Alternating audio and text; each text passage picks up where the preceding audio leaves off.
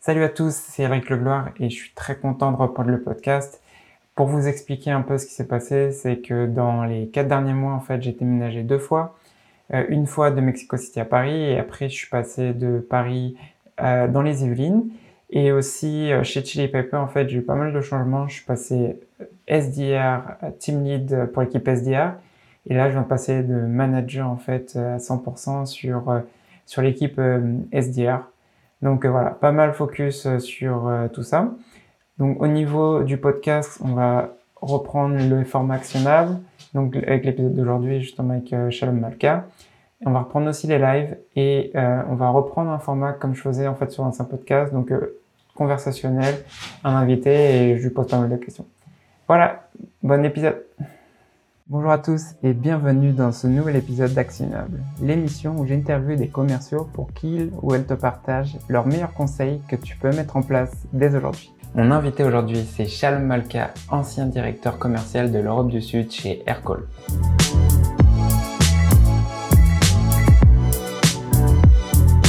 merci d'avoir accepté l'invitation. Bonjour Elric. Donc aujourd'hui avec euh, Shalom, on va discuter d'un conseil pour les SDR, un conseil pour les comptes exécutifs et un conseil pour les managers. Alors, euh, le, premier euh, type dont on va discuter que j'aimerais partager, c'est pour les SDR, effectivement. donc, mon point, c'est ce que j'appelle le recyclage en fait, quand, vous commencez un, business en général, donc votre base de données est vierge et vous avez le, monde entier à, prospecter, mais petit à petit, quand vous vous concentrez sur un marché, sur une zone, finalement, vous avez plus de comptes qui sont présents dans votre base de données que de comptes qui sont en dehors de cette base de données que vous n'avez pas encore identifié. Et donc, on, va voir comment travailler cette base et justement recycler cette base pour continuer à toujours envoyer des nouvelles démos à vos comptes exécutifs. Le deuxième type dont, je parler aujourd'hui, ça concerne les accounts exécutives. Euh, l'idée, c'est de rentrer un peu plus dans le détail de ce qu'on appelle les mappings de comptes, donc vraiment l'identification des interlocuteurs et comment les, adresser et les utiliser au cours du cycle de vente. Et enfin, le troisième point concerne donc les managers des équipes commerciales et les fameux outils. Comment choisir les bons outils pour les équipes, pour ces équipes commerciales et comment venir les, mettre en place ou qu'est-ce qui fait un, bon outil pour, pour une équipe commerciale? Ça marche. Bah, si tu veux, je vais te proposer donc du coup commencer avec le celui des SDR. Donc, quand tu dis recyclage. tu disais que bah, du coup, tu arrives à un certain moment. Euh, bah, J'imagine que chez Aircall, sur certains marchés, euh, vous êtes arrivé, vous avez quasiment bah, toutes les entreprises qui sont dans votre, euh, comment dire, dans votre CRM. Donc aujourd'hui, moi, ma première question par rapport à ça, c'est comment, comment tu fais toi pour tes équipes, enfin quand les prospects, ces comptes, est-ce que c'est une liste de comptes attribués pour chaque personne ou c'est du free for all? Et quand je dis du free for all, par exemple, c'est il n'y a pas eu un certain nombre d'activités sur un compte et n'importe qui peut prospecter ce compte après, je sais pas, 30 jours par exemple. Comment ça se passe par rapport à ça? Alors, ça dépend vraiment de la taille des équipes.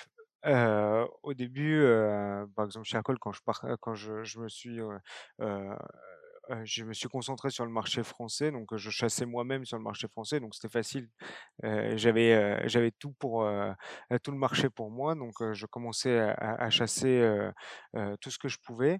Et après, je suis arrivé à la contrainte de temps où en fait, j'avais même plus le temps d'aller scraper des nouveaux comptes. Donc je me, suis dit: «Bah, comment je vais essayer d'optimiser mon temps?» et c'est là que j'ai commencé déjà à chasser un peu, ce qui était dans notre base ou ceux que j'avais contactés il y a 6-8 mois ou même ceux sur qui on avait perdu une opportunité. Je me suis rendu compte que ça marchait. Donc c'est de là qu'est née un peu la partie, recyclage et donc aujourd'hui, petit à petit, on a commencé à industrialiser, cette partie-là donc on a eu cinq, une équipe de 5-6 SDR, ça restait de façon informelle. On se créait des rapports et heu, régulièrement, on allait chercher les leads qui avaient pas été travaillés après un certain temps, et cetera et on se les redistribuait entre nous. Et heu et par contre, quand on est arrivé à des des plus grosses équipes sur une zone, donc heu, sur un marché donné, là, il a fallu vraiment l'industrialiser. Donc on a créé, avec nos équipes, heu, sales ops, heu, des, une notion de portefeuille où, tous les, tous les mois, tous les trimestres, en fonction de la de la taille des deals, que les SDR ch chassent, on leur attribue un certain nombre de comptes et dedans, dans ces comptes, il y a des nouveaux et des comptes qui sont recyclés.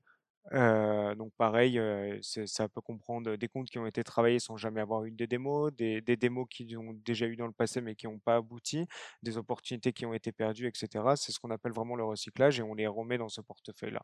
Donc je pense que ça, va dépendre vraiment du niveau de maturité de l'équipe il y a 2 critères à prendre en compte. C'est un le nombre de de SDR que vous avez sur le marché et et et 2, c'est vraiment l'organisation, qui est faite. Est-ce que vous avez une organisation par pays, par verticale et cetera? Heu, mmh, plus il y a de monde qui est staffé sur, heu, une région, sur une verticale, à ce moment-là, il va falloir venir l'optimiser pour garantir une équité de distribution des leads, heu et maximiser les chances pour chacun d'atteindre leurs objectifs. Et du coup, mmh, comment tu fais pour prioriser ce recyclage? Parce que pour le recyclage, je sais qu'il y a tu peux utiliser plein de certains critères, donc tu peux avoir tout ce qui est les opportunités perdues, des comment dire? Des entreprises qui ont été qualifiées, mais ça a pas pas abouti en démo. Du coup, comment tu fais pour prioriser ton recyclage? Alors, heu heu, effectivement, il y a plein de choses qui rentrent dans ce, heu, recycling comme tu l'as dit, hein. Il y a les donc, les opportunités perdues, les opportunités, qualifiées mais, ou pas qualifiées et en fait, à chaque fois, ce qu'on demande à nos SDR, ou à nos sales, c'est, de remplir les raisons. Heu, les raisons pour lesquelles, heu, l'équi le le n'a pas abouti. Donc, heu, il y a un certain nombre de champs et de critères à remplir dans le CRM et basé sur ces informations-là, on va créer notre modèle de de recycling. Et en fait, ce modèle-là, il est, heu, il a été industrialisé grâce à l'introduction de ce qu'on appelle le lead scoring. Je pense que vous avez tous déjà entendu parler de lead scoring et le lead scoring, il se décompose en 2 parties. On va avoir un lead scoring qui est basé vraiment sur le profil brut de l'entreprise, heu, donc heu, le nombre de salariés, l'industrie, le secteur et cetera, qui vont donner un pre un 1 score, et les les en fonction de chaque critère, vous allez associer un nombre de points en fonction de votre business, de votre ICP et cetera. Et ensuite, il y a une autre partie du lead scoring qui va être, heu heu, fait en fonction de l'action que le lead fait avec, l l'int l'interaction que le le lead a avec l'entreprise. Si par exemple la personne a téléchargé un e-book, si la personne si on a perdu une, une opportunité et cetera. Et donc basé sur ça, pareil, ça va venir nourrir le lead scoring et en fonction d'un certain nombre quand on atteint un certain nombre de scores, à ce moment-là, c'est remis dans le portefeuille, des SDR en recycling. Et j'avais une question à te poser par rapport à ça.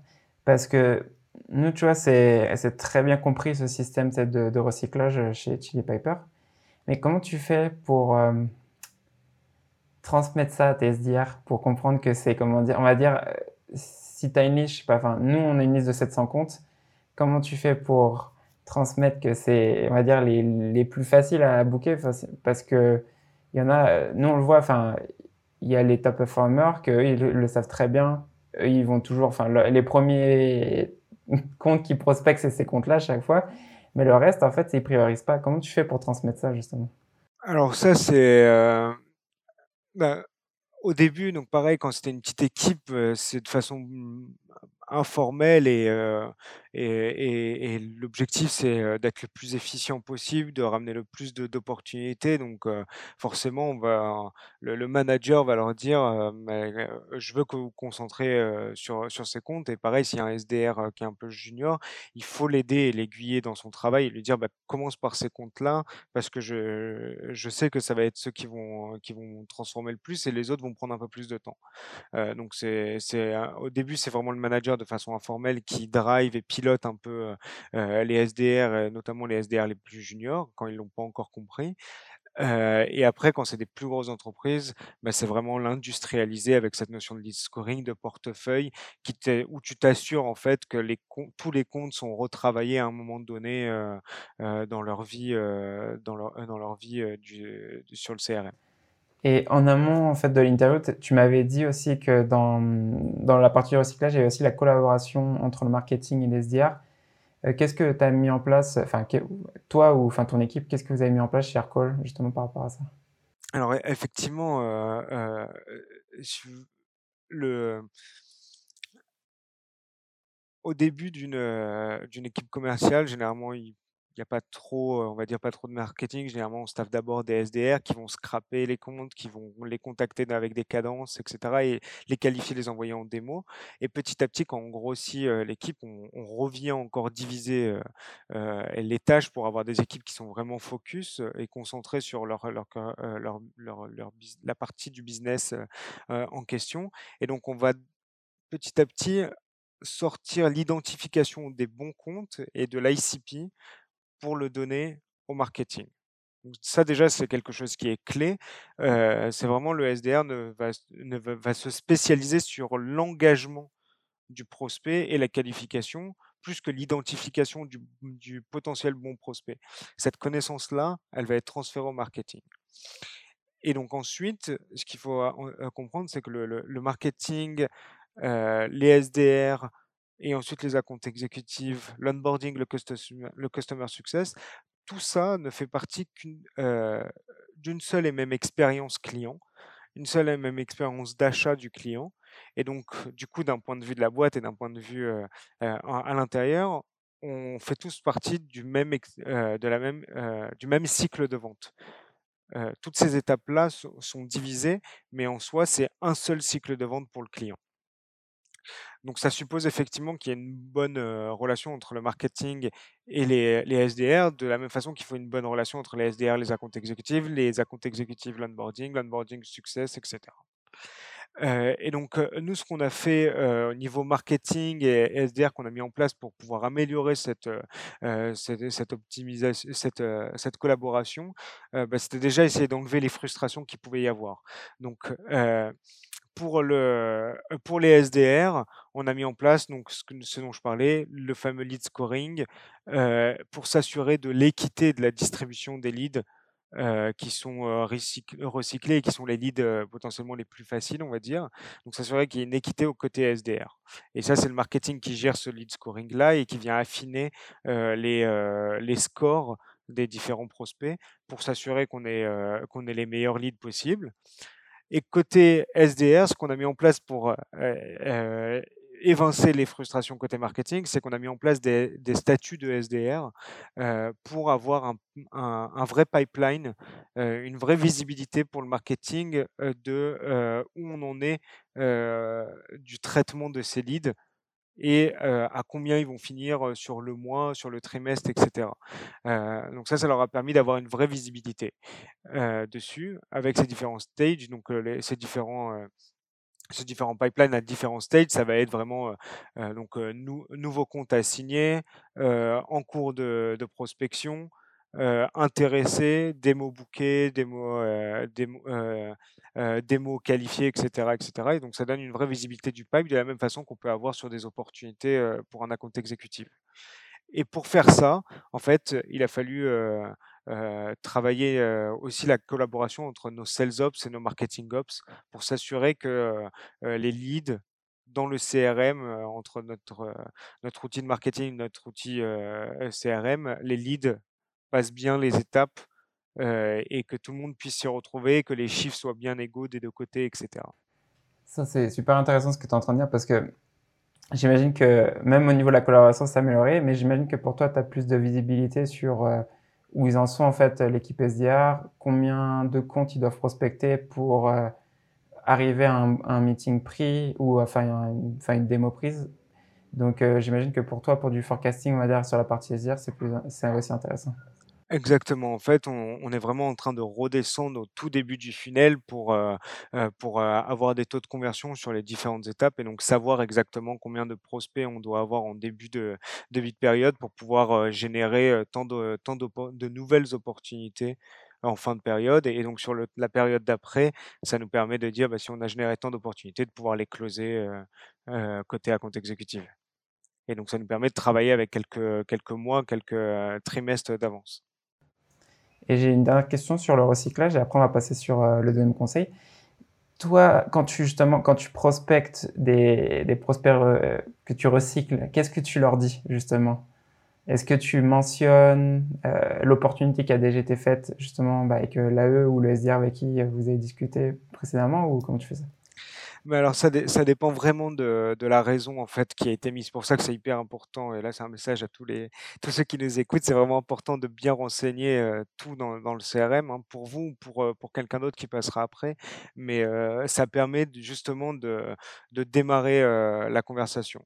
En fait, il faut vraiment considérer cette ancienne opportunité comme un juste un déclencheur euh, donc pour engager la conversation. Mais par contre, après, gardez en tête qu'il faut refaire un discovery from, euh, euh, comme si vous ne savez rien, parce que en six mois, le projet a peut-être changé, les interlocuteurs ont peut-être changé, euh, le besoin a peut-être changé. Et si vous commencez à pitcher euh, ce que vous aviez écrit dans, l'ancienne opportunité, euh, c'est, un, des moyens, les plus sûrs de ne bah, de pas closer le deal.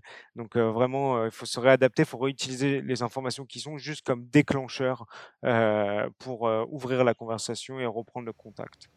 Ça marche. Du coup, on va passer au deuxième conseil. Donc, c'était le mapping de compte. Est-ce que tu peux nous donner un peu plus de détails sur ce que tu entends par et après j'aurai quelques questions à te poser. Bien sûr. Euh, donc du coup, euh, euh, globalement, on sait que pour, pour closer un, un, deal, il y a un certain nombre d'informations qui doivent être validées. Donc, on sait tous, il y a déjà la solution qui est proposée hein, et ses fonctionnalités, s'assurer que ça répond bien aux besoins. on va avoir ce qu'on adore, la discussion de prix, mais ça peut être, on sait qu'il va falloir aussi discuter de l'engagement du contrat, de la fréquence de paiement, ça peut être la gestion des données. Il y a un certain nombre d'informations en fonction de votre de, de la taille des boîtes que vous chassez, de votre, euh, de votre business, euh, il y a un certain nombre d'informations qui doivent être validées côté client. Donc ça, on le sait tous. Et en fait, en face, euh, côté client, il y a des personnes qui sont en charge de ces différents sujets. Alors, si on est sur une grande entreprise, il y a effectivement des personnes qui sont en charge de tous ces sujets, et c'est à chaque fois une personne différente. Par contre, si on vient sur des entreprises, si vous travaillez plutôt sur des small businesses, donc vraiment petites, plus petites entreprises, à ce moment-là, il y a des personnes qui peuvent cumuler plusieurs casquettes.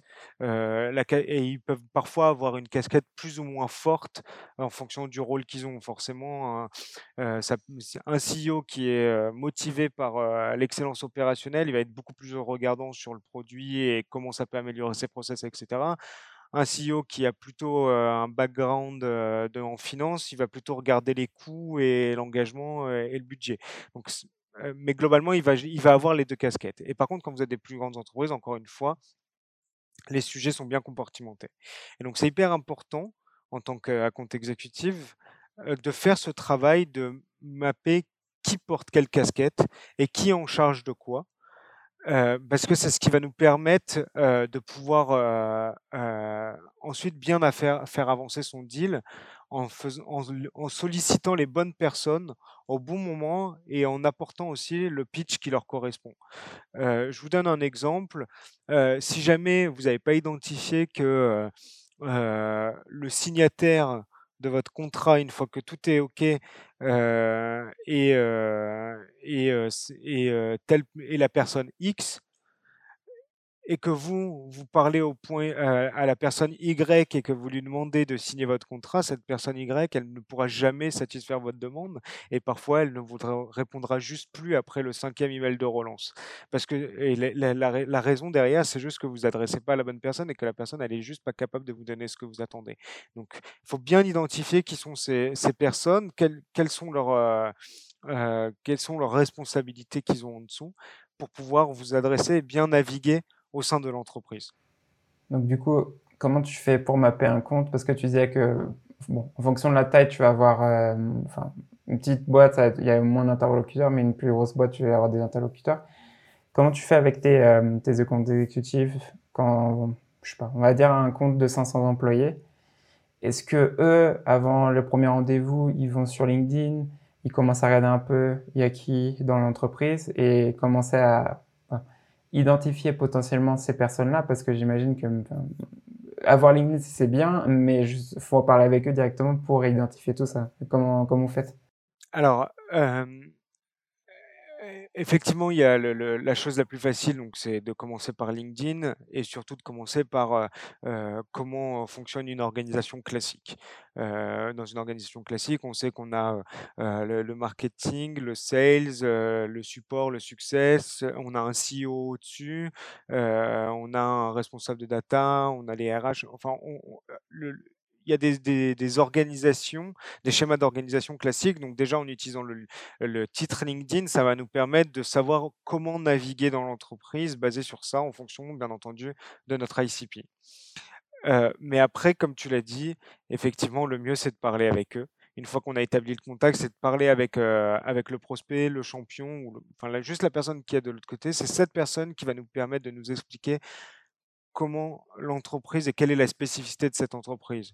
Il y a des entreprises qui sont vraiment euh, euh, drivées par, euh, par les sales, c'est les sales qui, qui drivent toute la partie business. Et donc à ce moment-là, on sait que les sales vont avoir beaucoup plus d'influence. Et donc si on veut gagner son projet, il vaut mieux aller se tourner sur les sales. Il y a des boîtes qui sont beaucoup plus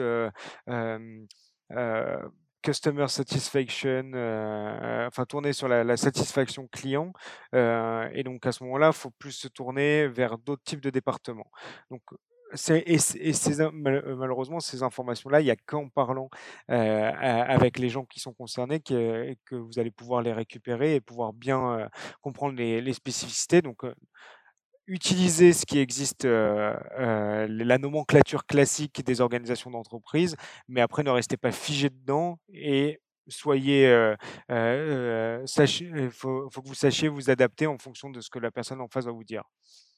Et on parlait un, peu plus tôt dans, l'exemple des SDR, euh, tu, me donnais tout à l'heure des exemples, euh, enfin tu me demandais des exemples sur comment gérer, etc.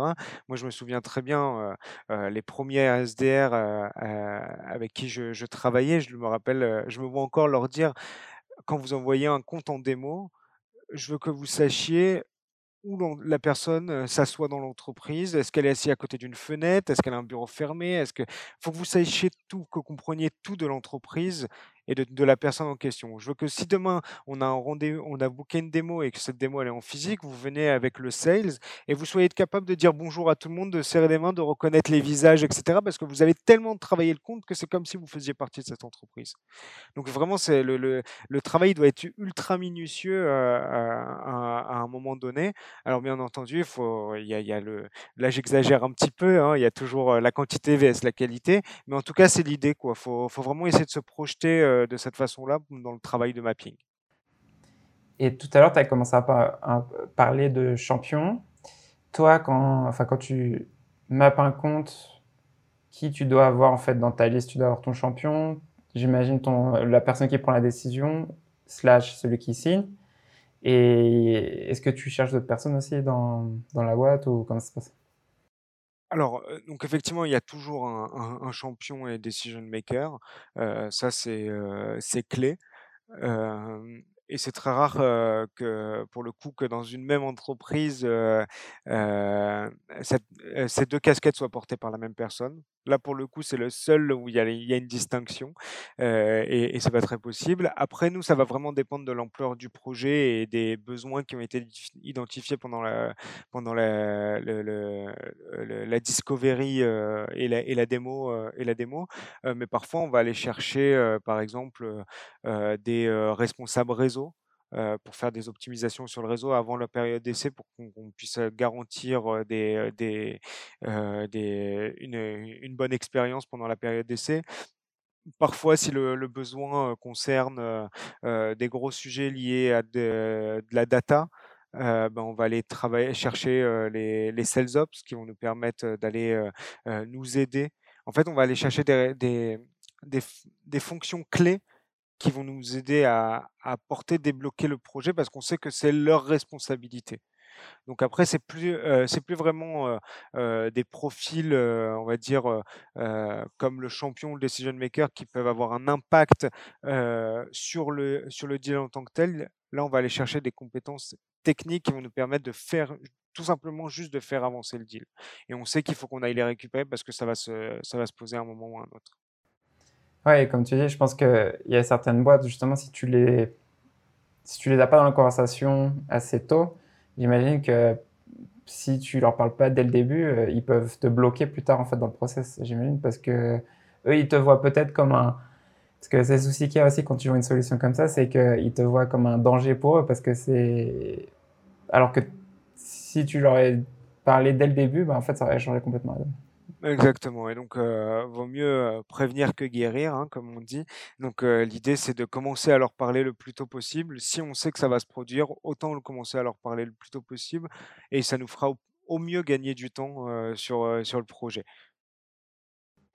Et après, comment tu fais pour quand tu as un interlocuteur qui reprend le sujet? Parce que j'imagine que ça, c'est un cas, moi j'ai vu il y a pas longtemps chez Chili Piper, il y avait une opportunité que j'ai sourcée et euh, bien sûr, bah, la personne, elle est partie et c'est une autre personne qui a repris le, sujet. Comment tu fais justement dans ces cas alors, euh, ça, c'est effectivement un des cas qui est très compliqué parce que euh, ça peut faire capoter tout le deal, plusieurs mois de travail en, quelques secondes.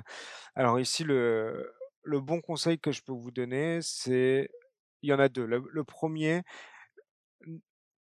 ne considérez plus votre opportunité comme le, ne considérez plus le stage, le stage de votre opportunité comme celui qu'il est actuellement. donc, si vous étiez au niveau de la négociation, ne considérez plus que vous êtes, qu'il va falloir reprendre les discussions à la négociation. Globalement, on fait un ou deux pas en arrière déjà. Ça, faut, faut le garder en tête. Ne pas considérer qu'on va juste avancer dans le deal comme si rien ne s'était passé. Ça, c'est généralement c'est une des premières erreurs qu'on fait et qui est qui est plutôt naturel. Quand on a travaillé 6-8 mois, on, a, on, a, on se dit que ben, vous, vous avez tout dans la tête, tout le projet, tout l'historique, mais en fait, la personne en face, elle l'a pas. Et donc, elle va se sentir un peu, ben, un peu pareil, en danger si jamais vous, considérez, vous considérez ça. Et la deuxième chose, si vous voulez, c'est de reprendre un discovery de cette personne et de ses enjeux de cette personne, parce que si cette personne, elle arrive là, elle va vouloir marquer son territoire, elle va devoir changer, elle va vouloir faire changer quelque chose, etc. Donc comprendre dans quel, dans quel, euh, dans quel état d'esprit cette personne veut s'inscrire. Et donc ça va vous permettre ensuite de recommencer euh, euh, le cycle de vente et de la ramener au stage de votre opportunité. Et là, vous allez pouvoir reprendre les conversations il y, a quelque chose que je que j'aime bien bien dire aussi à, mes à, mes commerciaux quand quand il y a plusieurs interlocuteurs, c'est que sur un deal, on a un cycle de vente. Donc il y a la fameuse démo, la période d'essai, la négociation, le, le closing, etc. Et à chaque étape, on sait, à chaque étape de ce deal, on sait qu'il y a un, que le prospect, l'entreprise qui va acheter est dans un état d'esprit différent. Au début, elle est juste intéressée pour connaître un peu la solution. Ensuite, elle veut tester la solution. Ensuite, elle veut la solution, mais elle va venir négocier et limiter les risques. Et enfin, elle va déployer la solution. Et quand il y a plusieurs interlocuteurs, en fait, il faut se dire que chaque, chacun des interlocuteurs, en fonction de sa casquette qu'elle prend dans son rôle, elle doit passer par ces mêmes étapes-là. Donc si par exemple vous parlez avec un, un responsable de la RGPD, ben, lui, pareil, il veut une démo, mais centrée sur la RGPD dans votre solution. Il veut vérifier et ensuite il veut votre solution et limiter les risques. Il va peut-être vous demander quelques petites clauses, etc. Et enfin, il va vous donner son go. Et toutes les personnes doivent passer sur ces mêmes étapes de votre cycle de vente. Et c'est que quand toutes ces personnes arrivent au one que vous avez un one global. Ça, c'est quelque chose que j'avais pas forcément en tête, justement, je le voyais plus au niveau global de la boîte. Ça, c'est, euh, faut passer dans chaque étape, mais c'est vrai qu'il faut le faire, en fait, au final, pour chaque personne avec qui euh, tu discutes. Exactement, c'est des, des, cycles de vente dans des cycles de vente. ouais. Il y a un livre qui parle de ça, justement, c'est euh, le The Changer Customer. C'est la, suite de The, du Challenger Sales, Sales. justement qui discute ça, d'avoir en fait au final ton, ton, ton, objectif en tant que commercial, c'est pas juste d'avoir le oui d'une personne, c'est d'avoir le oui de chaque équipe. Et on va passer au dernier conseil. Euh, donc c'était pour les managers. Donc tu disais bien choisir ses outils. Qu'est-ce que tu entends par là? Ou tu peux nous donner un exemple de, en fait, de qu'est-ce que tu as fait chez Aircall justement par rapport à ça?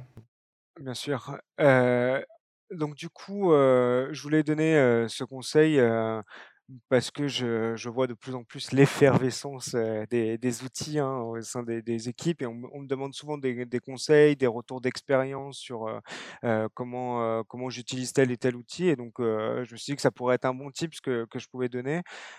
donc, globalement, c'est effectivement bien choisir ces outils et les, et les outils, si vous voulez, ils doivent être vraiment doivent venir en support du commercial, déjà dans un premier temps, ou du manager. mais il faut pas s'attendre à ce que les outils closent les deals pour nous. ça, c'est le rôle du commercial et ça ne changera jamais. donc, ça, c'est la première chose.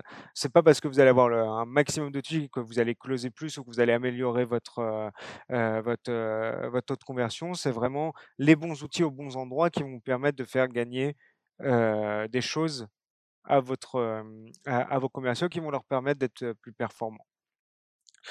de, de, mon côté, le, ce que ce qu'on a fait, il n'y avait pas que moi, hein, parce que c'était des décisions avec les autres directeurs commerciaux ou les, les sales ops qui, qui, nous, aident, qui nous aident à, à vraiment construire notre stack. mais globalement, on a mis petit à petit les outils en fonction des différents besoins.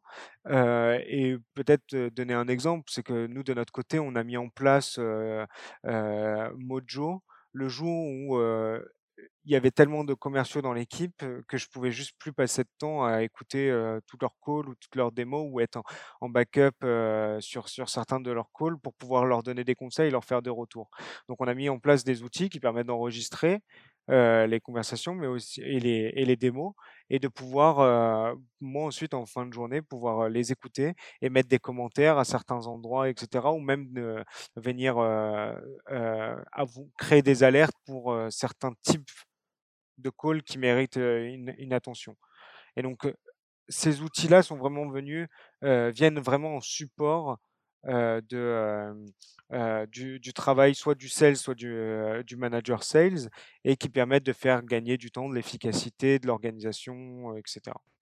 Ouais, et au final, c'est comme ce que tu disais au début, justement, avant de donner l'exemple, c'est que es vraiment, enfin, ces outils-là, c'est pas du tout pour closer, c'est vraiment pour t'aider et améliorer la capacité de tes commerçants. Exactement. En fait, il y a y a globalement, dans les outils, il va y avoir surtout sur chez les commerciaux, on va avoir trois types de de grandes catégories, il y en a sûrement d'autres, mais, de de mon côté, j'essaye vraiment quand j'aborde un outil, j'essaye vraiment de le mettre dans une de ces catégories. La la 1 ça va être, bah, cet outil va nous aider à structurer le process.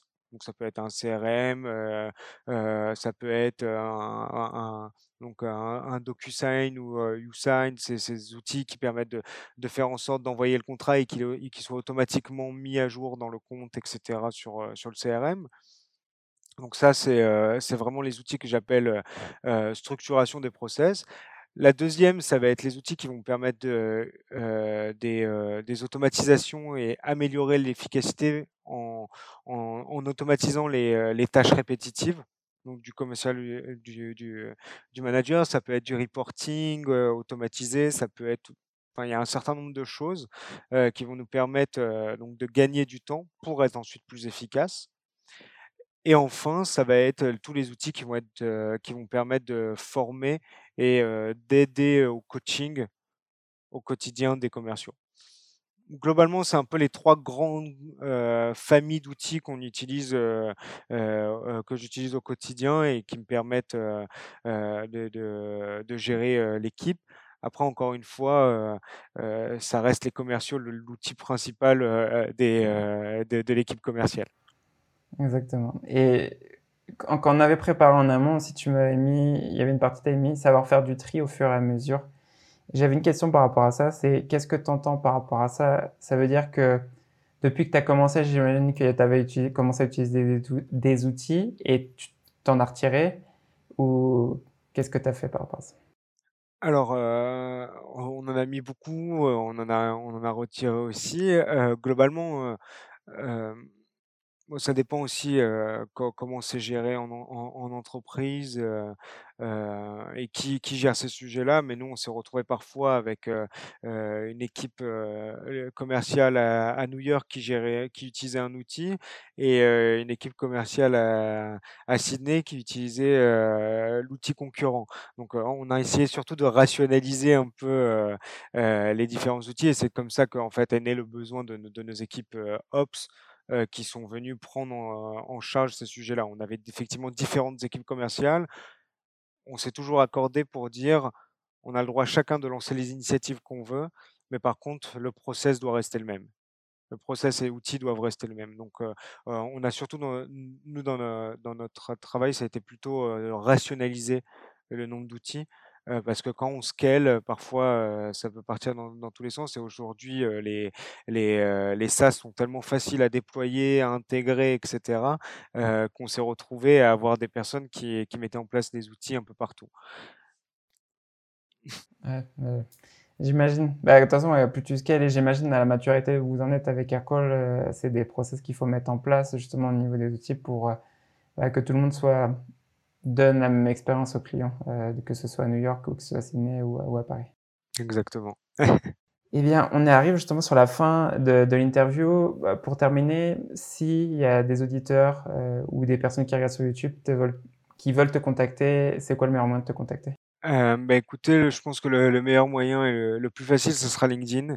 N'hésitez pas à à m'ajouter et même m'envoyer des des messages, c'est avec plaisir. Heu, pour ceux qui ont déjà essayé, heu, je réponds assez régulièrement donc heu heu, n'hésitez pas, heu, ce sera avec plaisir qu'on pourra en discuter. Ça marche. Merci. Je mettrai le lien de ton profil aussi dans la description. Top. Merci beaucoup Elric. Merci pour avoir écouté cet épisode du podcast de la vente B2B. Si tu as aimé cet épisode et que tu as appris quelque chose, abonne-toi maintenant sur ton application préférée pour recevoir le prochain épisode. Et si tu veux recevoir plus de contenu sur la vente, j'envoie aussi une newsletter chaque dimanche où j'y partage du contenu que je consomme chaque semaine. On vient dépasser les 941 membres. Si tu veux t'inscrire, c'est thecessgame.substack.com. Ciao